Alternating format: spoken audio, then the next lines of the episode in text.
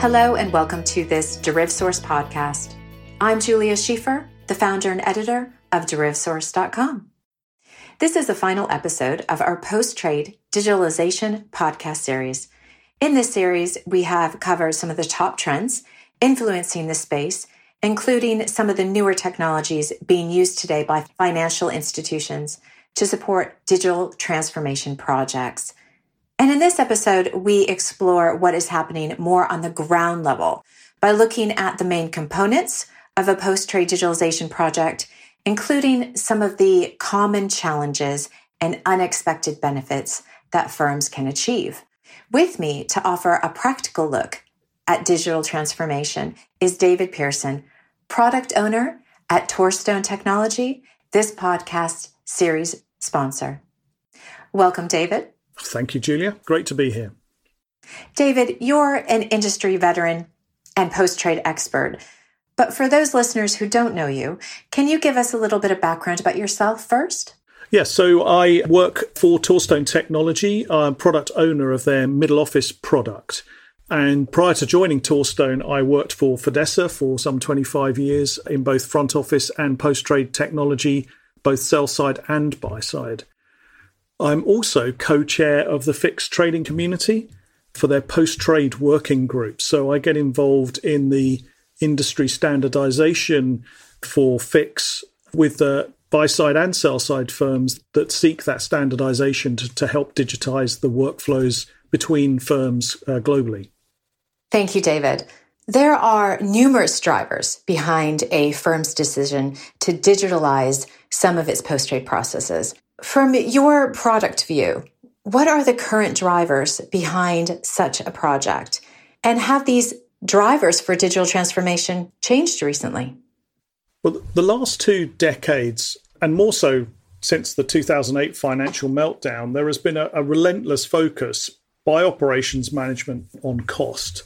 And we have seen restructuring and rationalization programs at brokers and banks as they attempt to get a handle on the operational cost of running a capital markets business. What I've seen changed in recent years, however, is the recognition that operations has to continue to support the business as it flexes, as it changes shape in the face of client requirements and regulation and jurisdictional changes. And therefore, they need the operation to be able to grow and adapt to these requirements. So the focus is shifting to one where operations must have flexibility and agility to change, but still retain the highest possible and maximum efficiency that it possibly can. And this means that brokers, big and small, are casting a spotlight on the areas within their operation of greatest friction or even distress under pressure and under stress of managing that business operation. And so typically, really these are manual processes. And we see the continued use of desktop computing software, especially spreadsheets. I mean, everyone uses a spreadsheet, of course, to help facilitate data processing. And it's often used to fill the voids in the technology that uh, is used in the operation. And these are the places that get exposed because they don't scale efficiently or at all. So then also historically, we've seen a very siloed nature of many front office technology platforms reflected in the post trade environment. And this means that IT and operations staff will be likewise siloed because of technology or the lack thereof. And a typical broker will have an equity trading platform that may have some middle office confirmation processing built in, and then potentially a fixed income platform that will create its own confirmation workflow as well.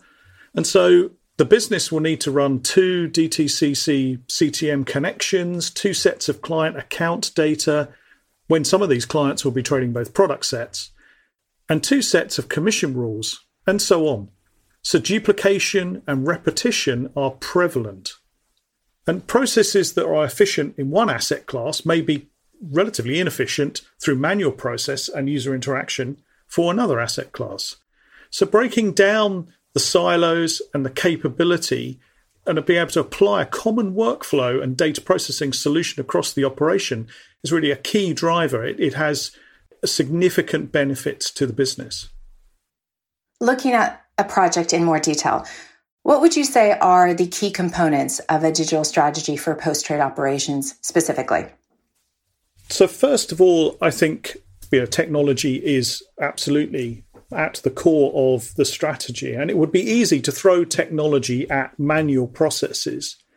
There are important criteria to investigate because today's manual workflow may not be tomorrow's issue. So the solution must both fit the operation for today, but also offer flexibility to adapt to the needs of what the future may hold. So, a key feature when assessing the current status quo is to spot the processes that are effective and therefore achieve good results for the business, but are not efficient on resources. It's these processes that typically do not scale easily and they may have some technology capability at their heart, but they don't scale and they are unable to adapt quickly to the changes in the business requirement. So, what appears to be sorted today can unravel very quickly in the face of business change and client demand. Too many IT solutions in the past have been deployed to solve for a workflow, but they do not or cannot be adapted as the landscape moves. And we see these pressures through regulation, business opportunity, and as we've seen in the in the uh, current pandemic, actually volumes have been markedly changing through days and weeks, and we've had significant peaks. So scale is also a principal issue that can destabilize a current environment that a firm, a broker, thought was reasonably stable. I think there's another aspect to digitization, and that's that many of the interfaces that a firm has to its clients and trading partners, counterparties, and suppliers vary hugely in their nature. Some that demand electronic data flow using FIX or SWIFT, through to organizations that send a spreadsheet in an email once a day. So there's very different requirements across the broad range of interfaces that an organization, a firm need to have. The latter of these, where you know the spreadsheet and an email, actually represent what I consider to be a long tail of uh, typically smaller firms. That they may represent a relatively small portion of the flow and the earnings for a broker, maybe 10, 15%. But operationally, because of the manual process and the, the manual human intervention required here, actually operationally absorb 50, maybe more percent of the operational effort to manage that workflow. So being able to apply a technology platform that is flexible and that can flex to meet these different types of interface capabilities and to deal with new interfaces and changing interfaces going forwards is very important. And I think that's a key component here of the strategy that you have to be flexible at the technology level as well as the kind of workflow level in order to be able to manage the kind of change that will inevitably come. So, we've talked about the key components of a digital strategy for post trade operations. But what are the challenges, either expected or perhaps unexpected, that a firm may encounter when undergoing such a transformation project? For certain, any business is going to find themselves facing the short term tactical fix required. And sometimes that is tangential to a long term, or would appear at face value to be tangential to a long term strategy. And you have to get something sorted. And I'm always reminded of the old adage that nothing lasts longer than a tactical fix. But sometimes they're needed. However, where a firm has the ability through its technology and the agility to solve for these problems, then a quick fix doesn't have to leave the firm with an isolated or unscalable solution that needs bespoke maintenance going forward. And this is where I think firms have the ability to ma- making the right technology choices to use that technology platform to ensure that even for the quick changes and the quick fixes that are required, they can use that platform to provide the agility and the flexibility to meet those requirements. So, the second challenge, I think, is always the cost of the technology. And you have to be certain here of the value that the change can bring. So, in the previous podcast with Peter and Amric, they mentioned the tipping point the firms get to when faced with existing operational challenges and the potential for newer technologies.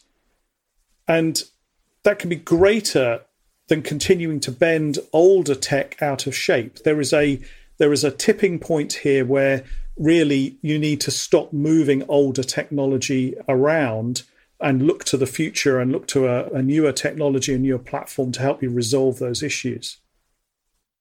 Excellent points. Now, in the previous podcast episode, we had touched on legacy systems, both from a position of defining what this term usually means and the challenges in addressing such legacy systems. David, do you see the replacement of legacy systems a challenge in your day to day? So, Amric's definition of legacy was really quite interesting, and I've quite enjoyed hearing this. That legacy is defined as a system that you don't want to touch. That's a very interesting viewpoint. And you see it everywhere that someone has got a solution in place, has been around for some time. It's not necessarily old. However, the broker will consider that solution as expensive to touch and, in particular, can be fragile. So you don't want to try bending it out of shape but you're now stuck with this solution because it's solving a particular operational problem. So you know, the firm has to rethink its approach around this because then you have got that legacy platform that you're going to have to work around in some way. Part of any change to the post trade process involves new technology and often a third party solution. So, a big part of this process is selecting the right vendor. This is obviously a bigger task now that there are, are more players in the market. Do you have any advice for how firms can best approach the vendor selection process? I think the technology selection in its own right is a really fascinating area because there are some genuinely agile and fantastically new technologies being offered by fintechs. And you absolutely cannot ignore those capabilities. But I think at the scale of post trade operational process for a typical sell side broker, then you're looking at a core platform that can operate uh, and provide the workflow support across asset class, across multiple functions. So I think there's space in the industry for both the fintechs and you might say, you know, a much larger scale technology deployment. But at the core, it is going to be a significant investment in the right kind of technology platform. And so that may well offer the opportunity for integration with a particular fintech that offers something radical, brand new. And I think we need to embrace that because some of these ideas are absolutely fantastic. But from a Torstone point of view, and where we are, you know, we seek to offer a platform that sits and underpins the post trade workflows from middle office through the back office that is a sizable piece of technology in terms of the workflow it needs to support, the data model that it needs to have, and the accuracy and completeness of the process that it supports for our clients. Looking beyond the challenges and focusing on the positive, what are some of the advantages that a firm can achieve through digital transformation, either in the short or long term? So, I think first of all, you would expect that a digitalization strategy is going to help you increase the level of straight through processing STP that the firm can achieve, minimizing human input, especially for the kind of business as usual data processing. So that really applies, you know, greater levels of efficiency, but also reduces the errors that can be introduced into a process where you've got human intervention and data processing, data rekeying somewhere along the chain of that operational workflow. So this all then feeds into this broad idea of, of operational risk. And so lowering operational risk by digitizing the workflow, digitalization of the data flow, and moving valued and stretched and very knowledgeable staff into a supervisory function and allowing them to get involved in solving genuinely difficult operational problems because they are always going to come about. But you really want that business as usual, straight through process to be at the very highest percentage you possibly can across all of the things that you are trading. You don't want exceptions in there, and you want your staff dealing with not the day to day issues, but any operational challenges that come up unexpectedly. But I think there's more to it than just those particular advantages because what we are seeing is that by pulling together and digitalization of the workflow process onto a single technology platform actually starts to bear fruit in the way that you are actually pulling together data, both reference data and transactional data. And it all becomes a key part of that program. And that is immensely valuable. And there have been many hours spoken at conferences about the quality of data, creation of data lakes, and, and so on and so forth. But if you've got your workflow being pulled through a platform then you've got this focus on achieving a consistent and accurate data set upon which all of this transactional flow is passing. So, actually, something that I have been looking at is building on that platform some of the data analysis tools to enable a much deeper insight into the data that was actually, frankly, previously unobtainable. You know, especially in a siloed workflow, different asset classes and, and such like, then the data's in different places. And as we're able to bring this data flow together, as I say, the reference data and the transactional data, we have this opportunity to provide that insight. So we recognize that digitalization of the data and the processes with flexible technology really is enabling this view. And that cuts across the entire post trade operation. So from client account and sub account data through settlement instructions and then market executions and client allocations and instructions, they all come together built on a consistent data model. And that's a really powerful opportunity. So, some of the areas I've been looking at have been around workflow efficiency and timings through to trading values and earnings per market, and then slicing and dicing the data per client, per product, per currency, and then looking at things like profitability. And the digitalization of operations pro, of those operational processes really does give us that opportunity to really slice and dice the data but that's across multiple asset classes across the entirety of that business.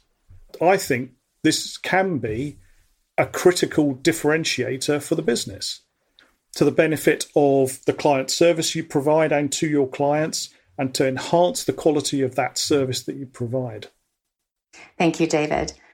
Now, we covered a lot of ground in terms of what a digital transformation project could look like and some of the challenges and the benefits. But once such a project is completed, what's next for a firm?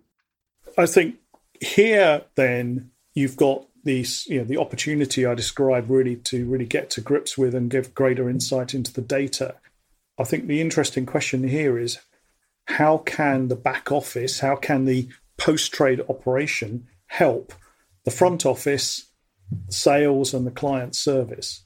How can you bring the power of that technology and that model and that data to actually really enhance the, the front office environment to give greater insight to the business itself as well as to potentially to the clients? I talked about this previously with um, Amric, but also Gordon, who was in the part of the first podcast with respect to this kind of idea of back to front because so often when you draw the technology architecture on a PowerPoint slide or equivalent, all the arrows go down the page. And you say, but this is mad. that You're building this huge picture of trades and trading and the environment and the capability that you provide.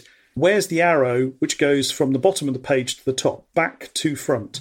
How can I provide the value added insight that really can help decision making at the management level, at the trading desk level, at the sales and sales trading level. And uh, I think this is really where this kind of starts to come together. And so I, I'm excited by that opportunity really to get to grips with that. It really to kind of turn that what often is seen as an operational exhaust pipe, turn that around and say, well, I've got some real value here. How do I present that to you? How can I help you? A decade ago, I think a number of firms sought to use the and provide the data that they had available to them and put it out onto a web portal of some kind to enable their clients to log in, view, and potentially download data and reports about you know, some of the data processing that they were able to do. I think the evolution here is that now firms are saying, well, I don't want to have to log into a portal. I want an API. I want to be able to extract the data. And they're looking at standardization of that data flow so that the asset manager and the investment manager can pull data back into their own environments in order to potentially make that part of their investment decision making process so they understand what the brokers are doing for them and that may help them decide where to trade, how to trade, what is the most effective mechanisms of trading. And that could be a really key differentiator between brokers. So I think there's a lot of talk, and Amric has spoken previously about the evolution of APIs.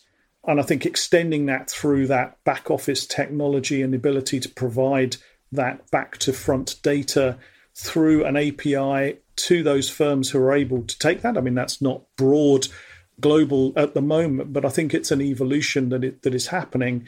And those organizations that can take the data in that format are really willing participants in this evolution.